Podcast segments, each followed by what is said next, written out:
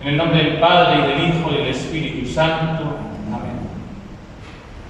Hoy celebramos la solemnidad del Sagrado Corazón de Jesús, que es una fiesta tan grande que, la, que como cae en viernes y es un día laborable, la Iglesia nos pide que la celebremos el domingo siguiente, para que muchas almas que por tener que trabajar ese día no han podido celebrarlo dignamente, puedan así gozarse las gracias de esta fiesta, de esta solemnidad.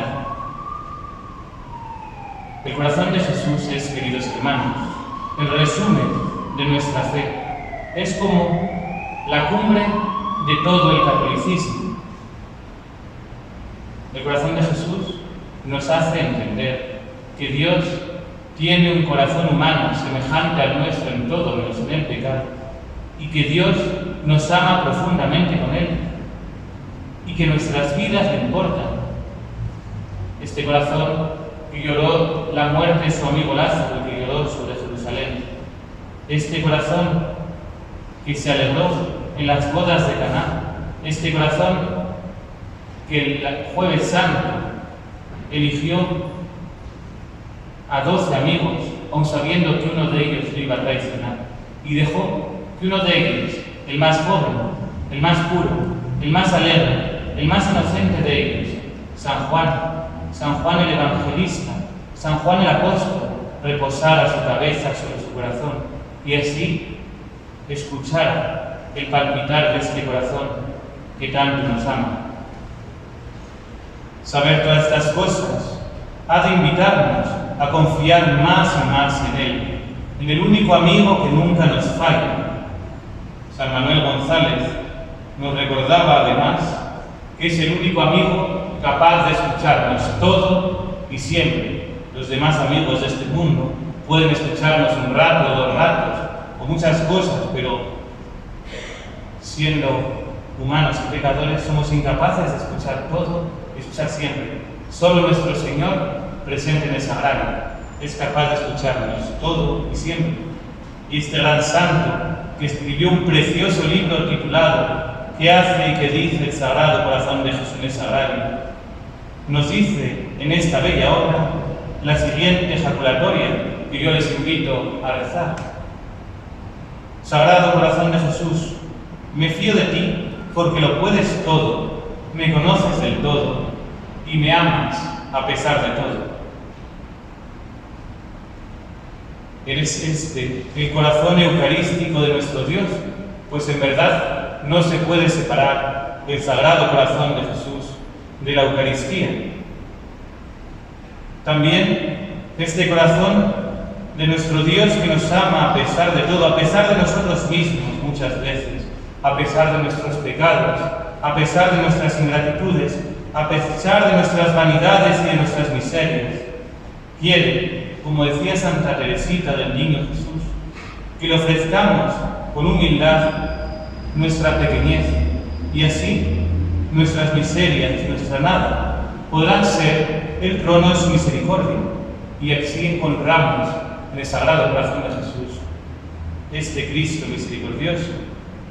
Y también, si nos fijamos, en el corazón de Jesús podemos encontrar a nuestro Rey, a este Rey de Reyes, este Señor de señores que nos dice todos los días, venid a mí todos los que estáis cansados y agobiados, y yo os aliviaré. De nada nos sirve cansarnos lejos de Él, pues como el Salmo nos recuerda, de nada nos sirve muchas veces madrugar, ni velar hasta muy tarde, pues el Señor da a sus amigos lo que le piden cuando Él quiere. Es este rey que quiere reinar no solo en España, como se lo prometió el 14 de mayo de 1733 al beato Bernardo Francisco de Hoyos, de la Compañía de Jesús, cuando le dijo, reinaré en España y con más veneración que en muchas partes, cuando este joven jesuita se quejaba de que en su patria no eran conocidos los amores de su Dios, sino que nuestro Señor quiere ser el Rey y el centro de todos nuestros corazones él quiere reinar en nuestras familias, en nuestros trabajos. Él quiere reinar en todo el mundo. Quiere reinar en la iglesia. Quiere también reinar en todos nuestros proyectos. Él es el alfa y la omega. No quiere que emprendamos nada sin que Él esté al inicio ni al final.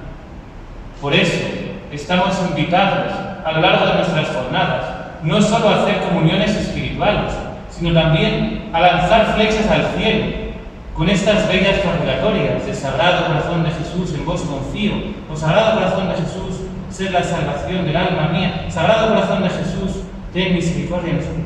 Tantas y tantas jaculatorias que son como flechas de amor que lanzamos al cielo para que Él haga caer la lluvia de sus gracias. Pues sabemos que somos pequeños y miserables. San Fulberto de Chartres recordaba que el hombre es como un enano, pero que somos, si queremos, como enanos a hombros de gigantes, pero tenemos que subirnos a los hombros de grandes santos, a los hombros del corazón de Jesús, a los hombros de la Virgen Inmaculada. Pues nosotros, con nuestra pequeñez de miras, nada podemos y nada haremos de bueno, si no es con, la ayuda de la gracia, con la ayuda del amor de nuestro Dios. Cuando uno descubre este tesoro escondido, que Dios no es aquel relojero del que hablaba el pérfido Voltaire, que después de haber hecho la creación se olvida y se desinteresa de sus criaturas, ni aquel Dios de los jansenistas siembra el acecho para poder pillarles un renuncio y así poderles castigar con el infierno eterno, ni aquel Dios del que habla Lutero, que de antemano ya ha elegido quiénes irán al cielo y quiénes irán al infierno, da igual lo que hagan en esta vida. No, queridos hermanos, nuestro Dios es un Dios que nos ama profundamente. San Juan, el apóstol evangelista, el discípulo virgen, decía, cuando ya era muy mayor, solamente estas tres palabras. Deus caritas es, Dios es amor. Y el amor con amor se paga. Nuestra respuesta, si queremos ser verdaderos y auténticos católicos, es ante un tan grande amor, ante un exceso de amor por cada uno de nosotros, amarle más y mejor con todas nuestras fuerzas, especialmente esforzándonos en amarle por aquellos que no le aman, y no solo amarle a Él sobre todas las cosas, sino también al prójimo como uno mismo. Es esto que cantamos en Navidad, en el Adeste Fideles, cuando decimos, signos amante, quis nos redamare, a un Dios tan amante, ¿cómo no podremos responderle con amor? ¿Cómo podremos no amarle? ¿Cómo podremos no obedecerle y alabarle? Pero, desgraciadamente, vemos que hay tantos y tantos que no le aman, que no le tributan la gloria que se merece, no le honoran, no le reverencian, sino que le desprecian nosotros tenemos que ofrecerle nuestra reparación, esforzarnos por reparar a este corazón tan humillado y ultrajado.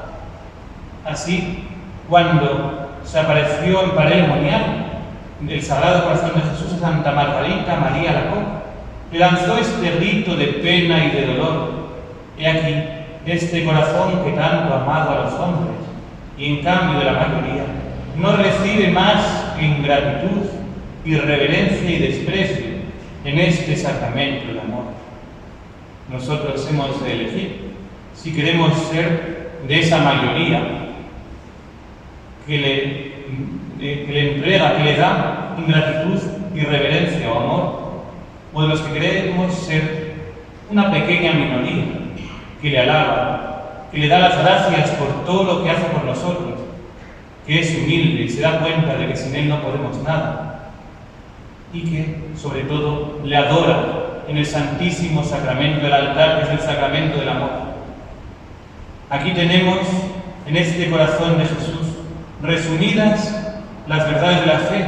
Vemos el reinado social de nuestro Señor, vemos su hermosa y entrañable misericordia, vemos la piedad que tenemos que tener hacia el santísimo sacramento del altar y vemos la primacía, la caridad Así, todo esto está condensado en este corazón que tanto nos ama. El cardenal Rafael Henry del Val repetía a sus dirigidos, comulga, comulga, reza y haz todo en espíritu de reparación por tantas y tantas ofensas cometidas cada día contra el corazón de Jesús, contra el corazón de nuestro Dios. Pues bien, queridos hermanos, pidámosle a ella, a la Virgen Inmaculada, que es la Madre de Dios y Madre nuestra, que sea para nosotros el amor, el modelo de amor y confianza y reparación a su divino Hijo, y como dice la Escritura, nos enseña a mirar aquel a que, aquel a que traspasar, y así Él hará el resto, si le dejamos, así sea. Sagrado corazón de Jesús, en el nombre del Padre, del Hijo y del Espíritu Santo,